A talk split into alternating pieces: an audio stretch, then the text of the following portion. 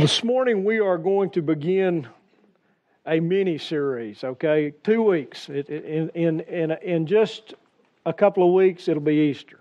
It'll be uh, Resurrection Sunday. And, and leading up to that, I want to share uh, a couple of sermons. I had planned to share three, and, and I got sick and missed a Sunday, and it's hard to preach from the house in the bed when you when you can't get up. So, uh, so I, have I've condensed them into two, and they're, and they're not they're not long ones. And and and and and so this morning I, we're going to begin our sermon, and I'm just calling it the Passion of the Christ. And when I say that, the Passion of the Christ, what comes to your mind? A movie. Mel Gibson, right? In fact, if you ask most people that, that's exactly probably what they would say. But passion, that word passion there, it, it, it, Mel Gibson didn't come up with that. In fact, next Sunday begins what much of the church calls Passion Week. It's, it, passion is, is, it comes from the Greek word paskin, which means suffering. And to, traditionally, the suffering of Jesus, the, the week of suffering, begins on Palm Sunday and it ends on Friday evening uh, with his death. It's called the Passion Week. And so we're going to look at the word passion. It, it, means pain, or it literally it means suffering, is what it means. And the passion of Christ is, is literally the suffering of Christ. And so for the next couple of weeks, we're just going to break, take a break from, from everything, and we're going to focus on the suffering of Jesus. We're going to so, we're going to focus on just the last few hours. We're not going to we're not going to talk about Palm Sunday and and all the trips into the temple and that kind of thing. We're literally we're to we're to talk from that point where they have the Passover on Friday evening and then he leaves and they go to the garden of Gethsemane. We're to look at the garden today and then next week we're to look at the trials that took place uh, after he was arrested and we'll finish up uh, next Sunday with, with the crucifixion, uh, the trials and the crucifixions. But I, I want us to, to look at the panoramic picture that's painted there. It's all of this is is in all four gospels. It's painted very very clearly and very graphically, and, and I hope it will help us to better appreciate what Jesus has done personally for each of us. This is this is one of those times when we we we, we just kind of even though we're a body, we can kind of pull apart and just contemplate what Jesus did for me. He did it for us, but we need to make it personal. Okay? He did it for me, He did it for you. Jesus came to suffer and He came to die for our sin. He came to give His life as a ransom for ours. He came to make atonement for us. He came literally to become sin for us. He didn't just suffer for sin, folks. I don't understand this, okay? I, I, can't preach this because I can't grasp this. But He didn't just suffer for our sins. While He was on that cross, He became our sin. Okay? That's what Scripture teaches. I don't understand that. But we need to grapple with it, we need to wrestle with it a little bit. He did that so that we could have His righteousness, the righteousness of God. He took our sins and gave us the righteousness of God. So without the passion of the Christ, without the suffering of the Christ, there's no forgiveness and there's no redemption for sin.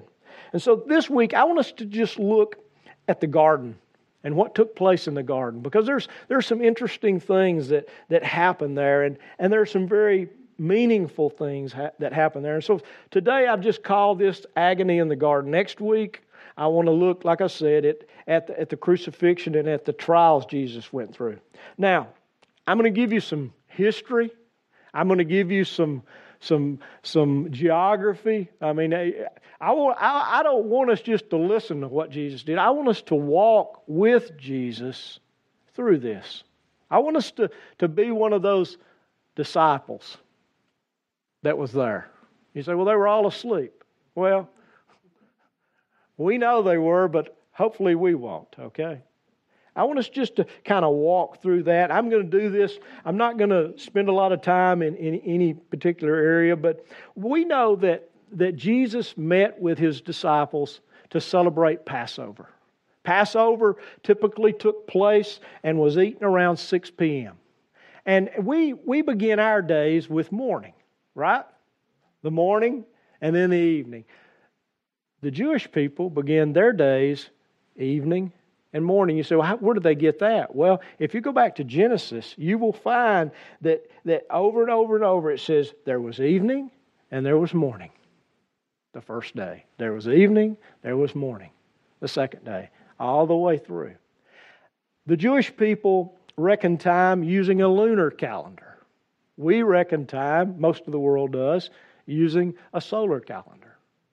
So they began their day at 6 p.m. in the evening, and it would end at 6 p.m.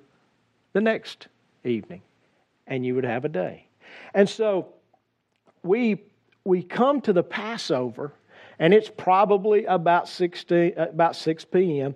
And so what we're going to look at over the next couple of weeks took place more or less in 18 hours or so. I don't know how long the Passover lasted, okay? I, I, don't have a clue how long they were in the upper room, how long it took them to travel from there down to the Garden of Gethsemane. But, you know, in, in round numbers, probably about 18 hours is, is really the, the, the, the duration of, of how Christ suffered and when he suffered. Uh, that 6 p.m. meal would have equated to our Thursday evening. Most of you have heard of Maundy. I think it's Maundy. If I'm not saying it right, it's a, I didn't I didn't grow up in a church that celebrated Maundy Thursday, but that was but a lot of churches do. And it, it's, it's Thursday evening. And so they took the Passover, they celebrated the Passover. They, uh, and during that meal, Jesus uh, instituted what we know as communion, the Lord's Supper. At the end of the meal, he, he, he offered the cup and, and the bread, and he talked about his body and about his, his blood, uh, his broken body and his blood. And so they celebrated that final Passover. Jesus celebrated with all his disciples. Even Judas was there, who in just a few hours would betray Jesus with a kiss. And then it says after the meal, Matthew tells us in Matthew 26 30 that they, after singing a hymn, they went to the Mount of Olives. Now, for those of you that have been to Israel, you can see what I'm describing. When you stand on the Mount of Olives and you look, I got to get my e. Yeah, you look east. I got to get east and west, north and south, right? Okay. When you look east, it's there's the Temple Mount. There's Jerusalem. Okay? The Mount of Olives is here. Then there's the Kidron Valley here. And right up another hill is Mount Zion. There, that, that's, that's Jerusalem. And so if you stand on, on the Mount of Olives, you can see you can see you can see Jerusalem. You can see the Temple Mount. You can you can see the you can just see everything. Okay, it's a spectacular view. Now in Jesus' day, if you go there today, there's a cemetery. There's a Jewish cemetery on the Mount of Olives, and there's an Arab cemetery on, on Mount Zion. The Arabs buried there because they don't believe that the Messiah will cross the cemetery to go through the eastern gates. Just listen to me. He's going to cross it. Okay? And those eastern gates, even though they're shut, will open up when the king comes. Okay? Graves are not going to keep the king out. All right? That's not part of my sermon, but anyway. But it, it, it's, a, it's, a, it's a spectacular view today. And I can't imagine what it must have been like in Jesus' day because the Mount of Olives would have been covered with olive trees. That's why it's called Mount Olivet. Okay, it's, it's the olive thicket, the olive orchard. And so they would have come, Jesus would have probably led his disciples from the upper room out the Essene gate, which, if, if you're standing on the Mount of Olives looking at Jerusalem, it would have been to your left. and he, he would have come around, and he, they would have probably hung close to the wall, and they would have gone to very close to the eastern gate, which is how you would have you would go up into the temple. They would have gone there, and they would have begun to descend a path. It's called a snake path, and it just it winds like this down Mount Zion into the across the Kidron uh, Valley, across the brook, and into the the, the, the olive groves. We would call that the Garden of Gethsemane today. And so they would have wound their way down. It was nighttime, and they would have uh, descended across the Kidron Valley and into Gethsemane, which was located at the bottom of the slope of, of the Mount of Olives. If you go there today, uh, and you, you, there's a church, it's called the Church of All Nations. And there's an olive grove beside the church. In fact, there are a couple, but there are some trees there that are literally 2,000 years old. Okay, they are monstrous. They're not real tall, but they're, I mean, you can't reach around them. And inside the church, there's a, there's a stone. I mean, it's a rock outcropping. And that's where most, uh, most people believe that Jesus prayed. That's the rock that he falls on that Scripture talks about. And so Jesus took his disciples and they went that night after they had celebrated the Passover, after Jesus had washed their feet, after they had had uh, the first communion, after Judas had left and gone into the night, they left Jerusalem. They wound their way into this garden area. Now, this was probably a place that Jesus knew very well. This is where they typically spent the night when they came to Jerusalem. Every male was required to come to three festivals in Jerusalem, no matter where they lived in, in, in, Israel. And so he came three times a year at least. And so this was where they would spend their night. He didn't go to the Holiday Inn, okay? He spent the night, they spent the night, and they camped. And, uh, and it, was, it was a place that was quiet. And we know this from, from Luke chapter 21, verse 37. It says, Now during the day, Jesus was teaching in the temple. But at evening, he would go out and spend the night on the mount that is called Olivet, or literally the hill at the olive grove. That's what it's called. And, and so Jesus knew this was a safe place. It was a place that he could go and that he could pray, and he could prepare for what lay ahead. Jesus knew exactly what the next day would, would be. He knew what was about to take place. He knew the Old Testament scriptures. And the Old Testament scriptures, they, they, they, they just declared it. It was like a schedule that had to be kept. Jesus understood the cup that he was about to, to, to, to, to take. He knew what it held. And so here in this, this olive grove, there was a, an olive press. That's what Gethsemane means. It's, it's the place of the olive press. It's where they would, when they harvested the olives, they would bring them and they would press them with a stone and they would get the olive oil. And so there was a press there. And so Jesus goes to that Gethsemane. He goes to that place of the olive press because Jesus would embrace the mental, he would embrace the emotional, and he would embrace the physical torment just like olives were pressed. He would be pressed here in this place. Mark chapter 14, verse 32 through 34 tells us, And they came to a place named Gethsemane. And Jesus said to his disciples, Sit here until I have prayed. And then he took with him Peter, James, and John, and he began to be very distressed and troubled. And he said to him, My soul is deeply grieved to the point of death. Remain here and keep watch. Once Jesus gets to this place, he takes three, his inner circle, those that he was closest to. He leaves the others at a place, and then he takes Peter, James, and John with him. And they go deeper into the garden.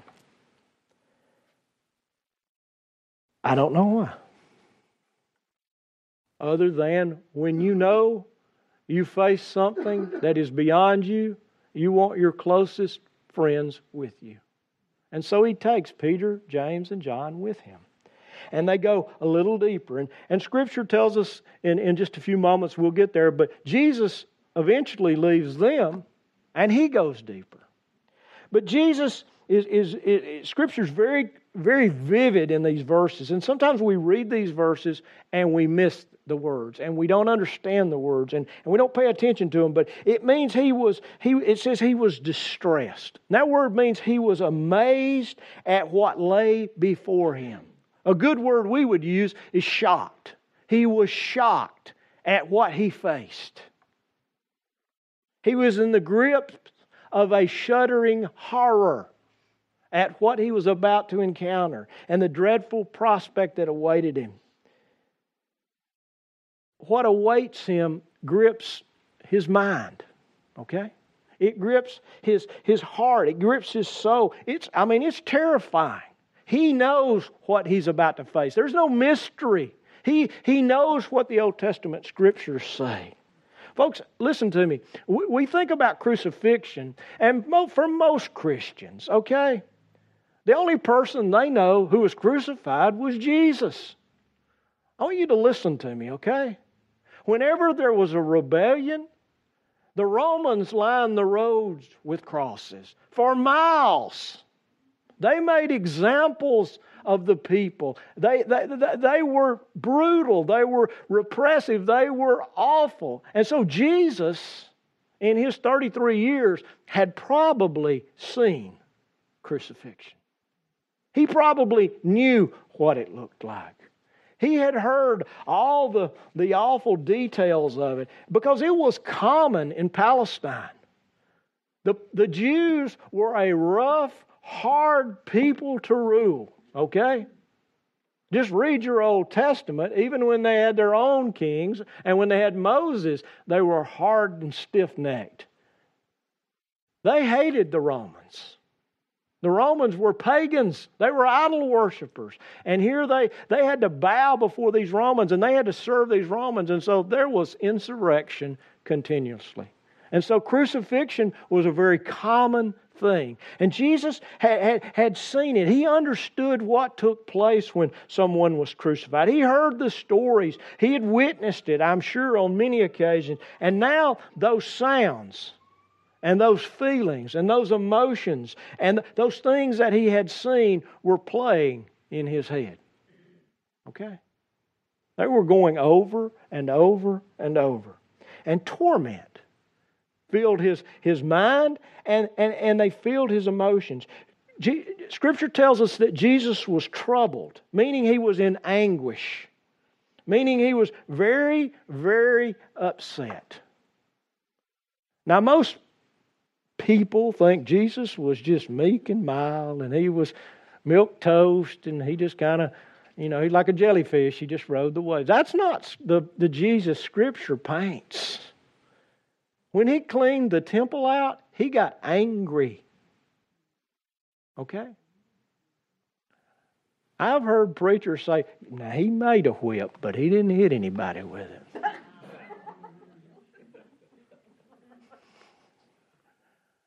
Well, I'm going to tell you something. If you turn my table over with my gold coins that I eat and sleep off of and live off of, I'm going to get down on my hands and knees and grab them babies up.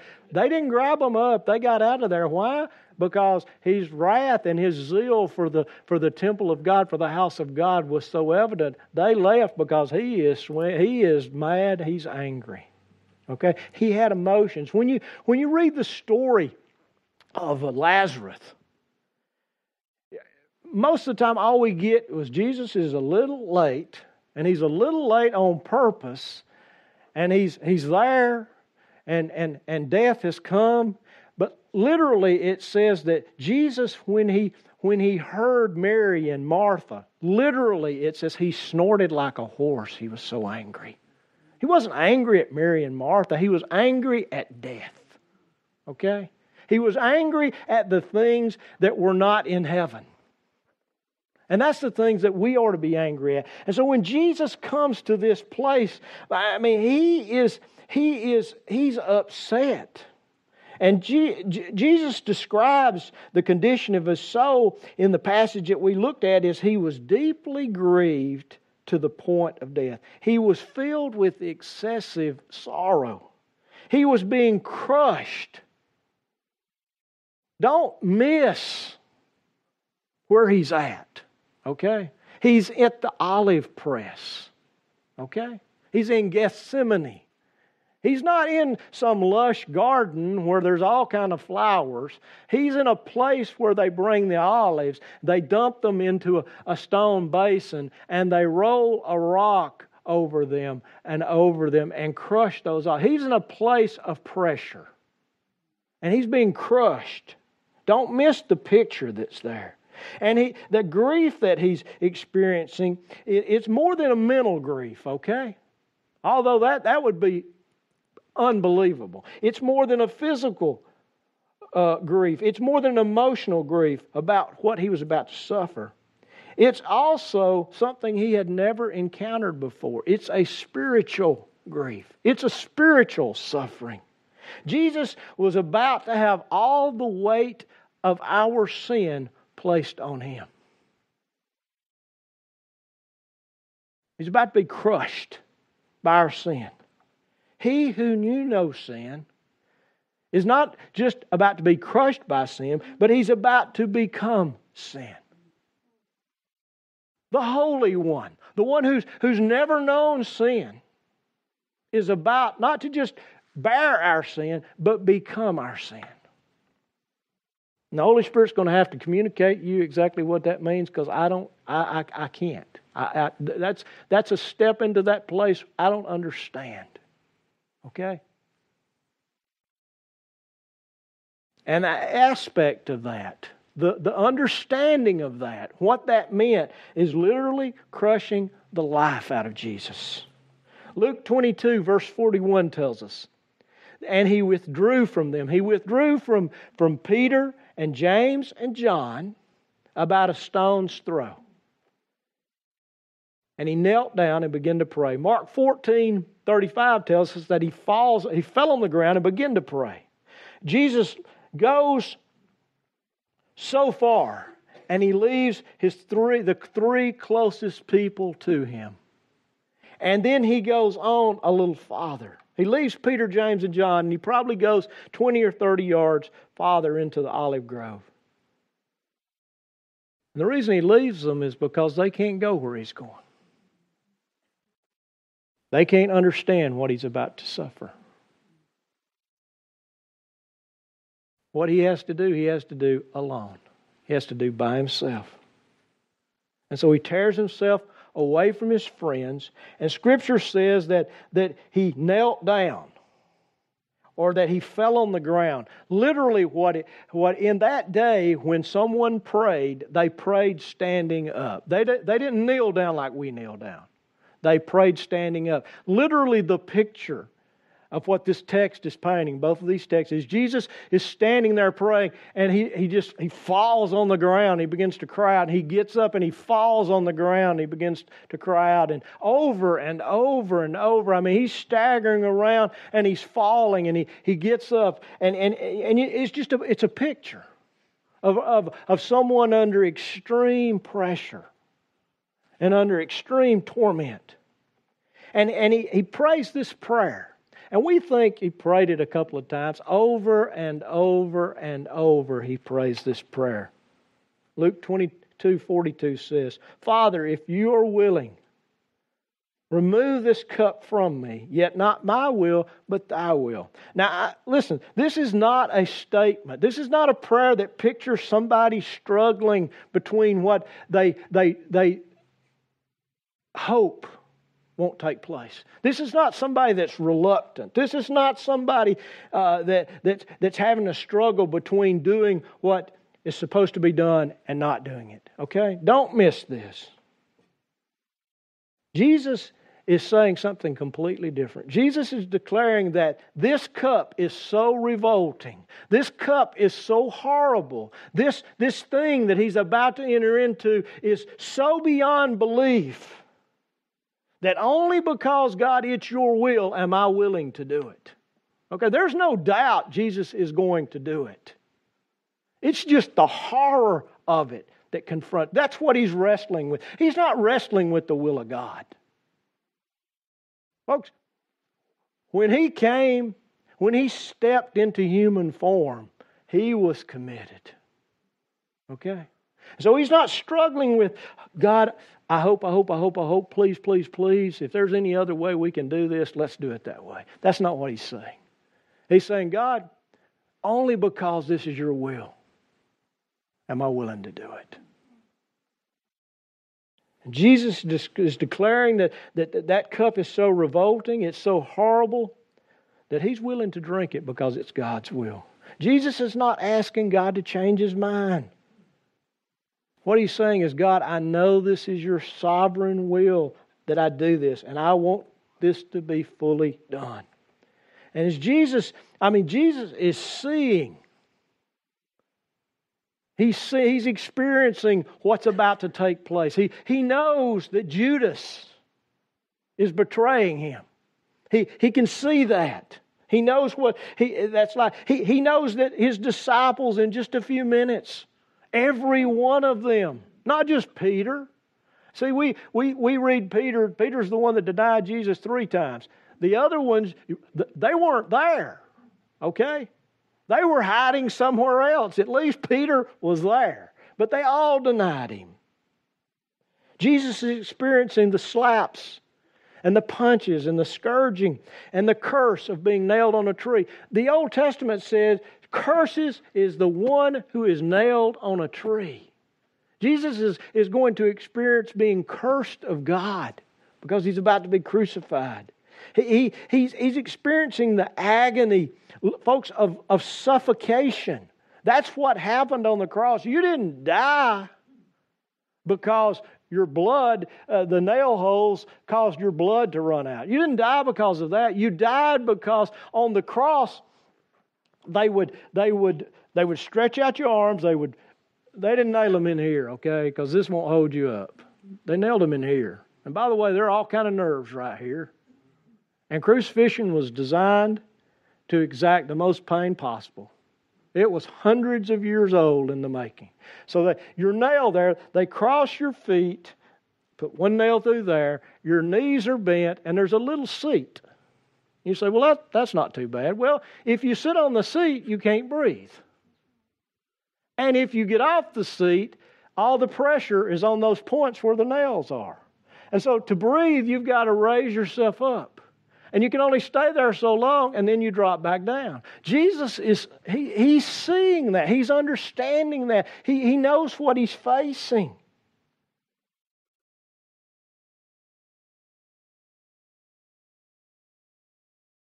Add to that, he's going to become sin. The indescribable, utter filth of sin. And folks, I, I don't know this, but but I believe this to be true. He could see it, he could taste it, he could hear it, he could smell it. He feels it with all his soul, and yet he prays, Yet, Father, not, not, not my will, but thy will. I don't know whether you realize this or not, but great battles and great contests are often won in the mind before they are experienced in the field. The victory of salvation was really won in the mind of Christ in the garden because that's where he prepares himself for it. That's where he does the spiritual aspects of the battle. The battle for redemption was won there in that, in that corner of the garden on that big stone, on that rock. If you go to Jerusalem, don't miss going to the Garden of Gethsemane. Don't miss going in the Church of All Nations. Okay? Is it the place? I don't know. But it, it gives a picture to you. It burns one in your mind you'll never forget. Okay? Jesus is fighting a battle. Satan has unleashed the power of darkness against him. Everything that he has, he's firing. Everything that he has, he's hitting Jesus with. The battle is here. This is where Jesus is fighting the battle during this time. There's no one there beating on him. There's no one nailing nails through his hands or his feet. There's no spears. There's no slaps. There's just him and Satan and God. There's a battle being fought as he prays. He's up, he's down, he's prostrate on his face, he's up, he's down. I mean, he staggers here, he staggers there. He is fighting a battle. And the enemy is flooding his mind with everything that he can flood his mind with. He's flooding it with torment, with accusations, with condemnations, with questions, with taunts. You remember when when when uh, Jesus was on the Mount of Temptation? You remember what what Satan said three times? If you're the Son of God. Well, I guarantee you he was shouting that. If you're the Son of God, you wouldn't be in this situation. Why should you die? You're God. I mean, he's playing all kinds of games. And so Jesus, he's praying, he's wrestling. And then Luke chapter 22, verse 43 and 44 tells us that now an angel from heaven appeared to Jesus, strengthening him. And being in agony, he was praying very fervently, and his sweat became like drops of blood falling down the ground. Luke paints us a picture of an angel that appears. And, and the language that he uses describes that of a, a, we would most how many of you been watching basketball games i know i'm not by myself okay i'll be honest with you. If i had a dozen screens and could watch every one of them at the same time i would okay? But i can't. How many of you like football? You ever seen anybody get injured on the court or on the field and a trainer rushes out there. That's the language that Luke uses of a trainer who's, who's come to assist an athlete who's almost beat, who's almost whipped, who's, who's at the point of exhaustion. And that trainer comes and, and, and, and gives him some, some water or Gatorade or whatever and, and, and refurbishes him and, re, and strengthens him. That's what God does in that moment. He sends an angel to encourage Jesus to minister to his needs, like a trainer would get an athlete ready to go. And, and, and, and, and the Father breathes strength into the Son, just as, as He had done when Jesus was on the Mount of Temptation. If you remember, an angel ministered to Him there. And so Jesus is refreshed with strength and with power and continues to endure and he will endure. Listen to me. He will endure to the end. And he will victoriously. They, they don't take Jesus' life, Jesus gives his life. Okay? Now, if we're not careful, we miss some things here. It says, and being in agony. That, that word agony pictures a struggle.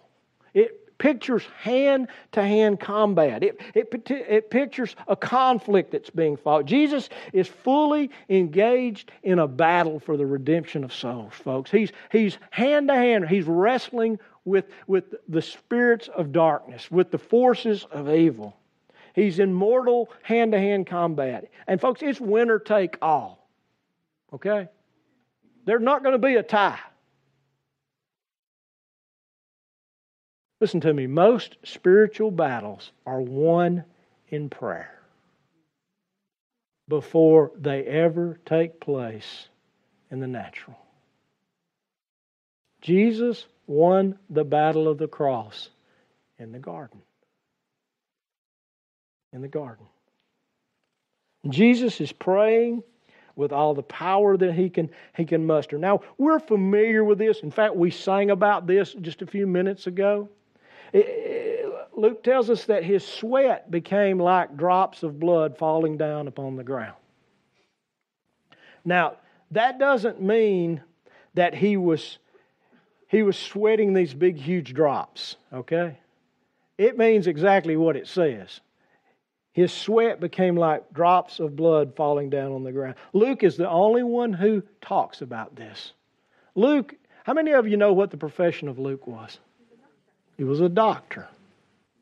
He was a, a doctor. And so he uses some very technical language here. Jesus was sweating in such agony that tiny little clots of blood were oozing out of his forehead and they were falling to the ground. Now, you say, well, how is that possible? Well, Luke was describing a very rare medical condition that, that today would be called, I'm going to try this, okay? Hematidrosis or hemohidrosis. And what that means is it's a condition that would occur, that still occurs, okay? There have been studies done on this, but there's a condition that occurs when there is tremendous stress on a person. And what happens is when that stress reaches a certain level, there are little tiny capillaries, little blood veins in your forehead uh, that, that go around the sweat glands and that are in i guess they're in the sweat glands. And what happens is when this happens is those, those little tiny capillaries burst. And blood mixes with the sweat. And so jesus is literally sweating blood. And he's not just he's not just sweating blood, folks. He, he, what happens is, is is it's little clots of blood, and because Luke uses the word for clots, the Greek word we get I mean, how many are you familiar with throm? I think it's thrombosis. Okay, that's the word he uses. And it describes these little clots of blood. It's just, it's pouring out of him. Luke was probably familiar with it. Luke had probably studied Aristotle. And Aristotle wrote about it. Five, uh, hundreds of years before Jesus. And so Luke describes it. And, and, and, and this condition, like I said, has been studied in modern times. And it's, it's found to be, it happens when there's an acute fear. And by that I mean, I don't mean scared to death, you know, that kind of thing, but by the fact that, that a horror is impending. Along with intense mental contemplation. So Jesus is literally sweating blood. I mean, it's, it's pouring out of his forehead. Now, here's my point, okay? You say, Nelson, why are you telling us all this stuff? I want you to know that Jesus is, re, is, is wrestling with the reality that he would take the guilt of all of our sins on himself and he would become sin for us. And in doing so, folks, God the Father turns away for a period on the cross, and we'll talk a little bit more about this, the fellowship that he had enjoyed from eternity past is broken. Because Scripture says that God can't look on sin. In fact, Psalms 22, verse 1, Jesus quotes on the cross My God, my God, why have you forsaken me? Every time I read that in the Aramaic, Eloi, Eloi, lama sabachthani, my skin crawls. Okay? I can't, I can't fathom what that means. I can't understand it. But he knows at that moment in the garden, he knows that he's going to endure a form of hell. He's going to endure our hell, folks our punishment. He's going to endure being separated from God. And ultimately, that's what hell is. Yes, I believe that it's fire, okay? It's a lake of fire. I believe that literally. I believe that there's going to be torment there. But God's not going to be there. There's going to be a separation. That's what happens when we die. We're separated from our body. The second death is a separation from God. That's what Scripture teaches. And so he, he's, he's going to endure the punishment all of us deserve. And, and the horror of that experience is beyond our, our human comprehension because we forget yes, Jesus was 100% God, but he's also 100% human. He's man. Okay? We forget the, the humanity of him and what he, what he suffers, but literally, he's going to endure these things as a man and he's going to become our sacrifice for sin. I, I love Isaiah chapter 53. And we've looked at this passage when we were when we were talking about healing and uh, uh, Reclaiming Biblical Healing, we, we, we, we dug into this passage. But I, I just want to share what Scripture says in the Old Testament. Okay? Jesus knows these verses. In Isaiah 53 4, it says, Surely our griefs, and that word can be translated our sicknesses, he himself bore, and our sorrows or, or pains he carried. Yet we ourselves esteemed him stricken, smitten, literally struck down by God and afflicted. Isaiah 53 7 says, He was oppressed and he was afflicted, yet he didn't open his mouth like a lamb that is led to slaughter. Isaiah 53:10 says, "But the Lord was pleased to crush him." The Lord was pleased to crush him. Putting him to grief, literally making him sick to the point of death if he would render his soul as a gift offering. All this Jesus knew before he went to the cross. All this he fought and struggled for. He, he struggled for that victory before he's even arrested. Okay? There's nobody there prodding him. He, he's wrestling with, with what he faces. You know what? And I, and I say this, I say this in humility, but I say this because too often we've made Gethsemane more about disciples who couldn't stay awake and pray. We, we've made it, we've majored on the three times Jesus comes back and confronts his sleeping soldiers. We, we, we've made it about a condition for those who don't pray long enough or hard enough. And, and listen, Gethsemane is not about apathetic disciples. It's not about prayerless disciples. It's not about weak disciples. Gethsemane is about the agony of the Savior, Jesus Christ.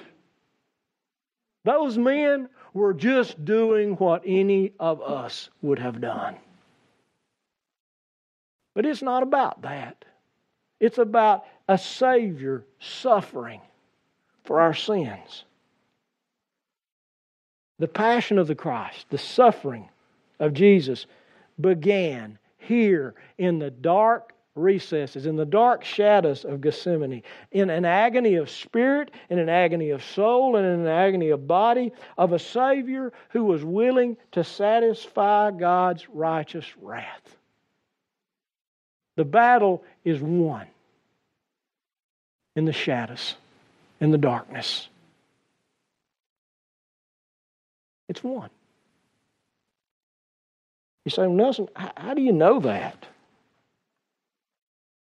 Look at Luke chapter 22, verse 45. Sometimes we read things and we glaze right over them. But the very first part of verse 45 alerts us to a change that takes place. It's a defining moment in the battle. Now, now picture this. Jesus is grappling with the forces of evil. They are wrestling, okay, hand to hand. They're not doing that Channel 42 stuff or, or WWW stuff, okay? They're locked in mortal combat. And it says this And when he rose from prayer, when he gets up, when the struggle is over, when the hand to hand combat is finished, the victor is the one who gets up. Let me say that again. When there's a wrestling, in, in that day when they wrestled, they wrestled to the death. And the only one that would get up was the one who had won the battle. And Scripture tells us that he rose up from prayer. Jesus stopped praying. He's not, answer, he's not asking anything any longer. Prayer time is finished. Why? because his prayer has been answered. I want to encourage you with something this morning. Jesus is praying for you. Every prayer that Jesus has ever prayed or will ever pray gets answered. Let, let that just tumble down through there, okay? I love what he tells Peter. Peter, you're going to deny me three times. No, no, Lord, I'm not going to do it. Yes, you are. No, I'm not. Yes, you are. No, I'm not. I'll die for you, Lord. And what does Jesus say? Peter, I've prayed for you. And when you are strengthened, you will gather your brethren. I'm paraphrasing now. You'll gather your brethren back together and you'll go forward. You'll be the leader. I've already prayed for you. I know this is going to happen. I already know this. Peter, you're going to do this. Folks, why? How? Because he's not praying anymore. That work is finished. And the Bible says that he stands up, which is the, the position of the victor. Why? Because he's won. The victor stands, the vanquished lies on the ground. There's a moment. I, will give Mel Gibson this, okay? There are moments in his movie where there are just beautiful symbolic pictures. One of them takes place in the garden when Jesus steps on the serpent's head. You can hear the bones. I know this is graphic for some of you, but man, I want to jump up and start, yes, hallelujah. I want to go, I want to have a come apart. You hear the bones in the snake's head just Okay? It's just it's real quick. It's not it's not some long drawn out thing. But folks, that's what took place that moment. The serpent bruised Jesus' heel. Jesus would endure that bruise the next day but he crushes the serpent's head. Folks, standing in biblical times was considered a sign of strength. And Jesus is the last one standing in the garden. And I want to encourage you today, and this is the last thing I have to say. He's still standing. Okay? He's still standing. He endured the agony in the garden to give us victory so that we might stand with him. Folks, let what he did permeate who you are. Don't beat yourself up. Well, I don't pray enough. I'm not like Jesus. I can't pray the blood flows out of my head. You don't need to. He did. Maybe you don't pray 15 minutes or an hour. Maybe when you pray, it's a sentence or two here and there. Don't worry about that. It's not about how long you pray. This, this, this story's not about prayerless disciples and sleeping disciples. This, this story, this account is of about a Savior who gives everything and who loves us enough to do that. And next week, we're going to look at the trials. We're going to look at the abuse Jesus endured. And we're going to look at the cross, okay?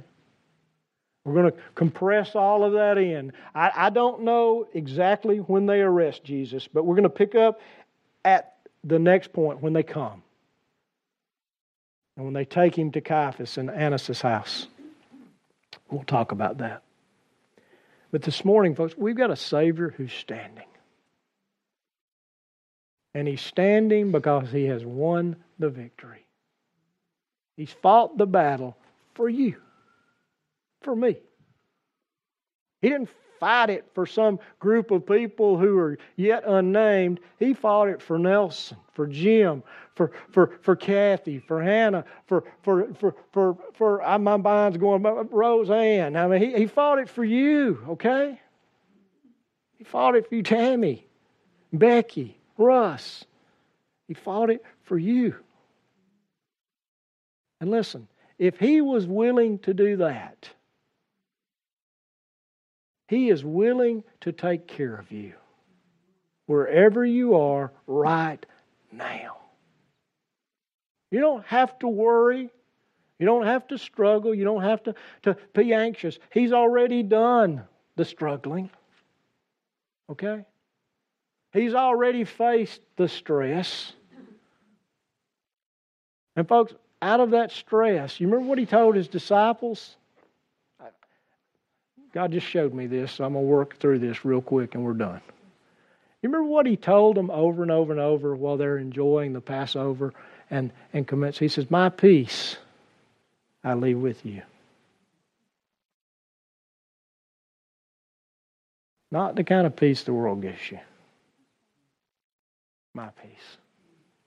Let your hearts not be troubled. You believe in, in God, believe also in me. For in my Father's house are many mansions or dwelling places. And if it were not so, I would have told you. And if I go, I go to prepare a place for you. And if I go, I will come again to receive you to myself, so that where I am, you may be also. Okay? That's peace. That's peace. Not worrying, not stressed out. I, I'm, I'm, I can be anxious a little bit. I can be concerned a little bit about what tomorrow holds. But you know what? I don't have to worry about it. I don't have to stress about it. I don't have to make myself sick over it because Jesus is already there. He's already been there, and He's already prepared it so that I can walk through it. And when the time comes, He'll get me. Whether that's today, tomorrow, or 50 years from now. Folks, Jesus loved us that much. He not only gave us eternal peace, He gives us present peace. Present peace. Let's pray. For more information on Eagles Wing Church, visit our website at www.eagleswingchurch.org or on Facebook at facebook.com forward slash Eagles Wing Church. Thanks for listening and have a blessed week.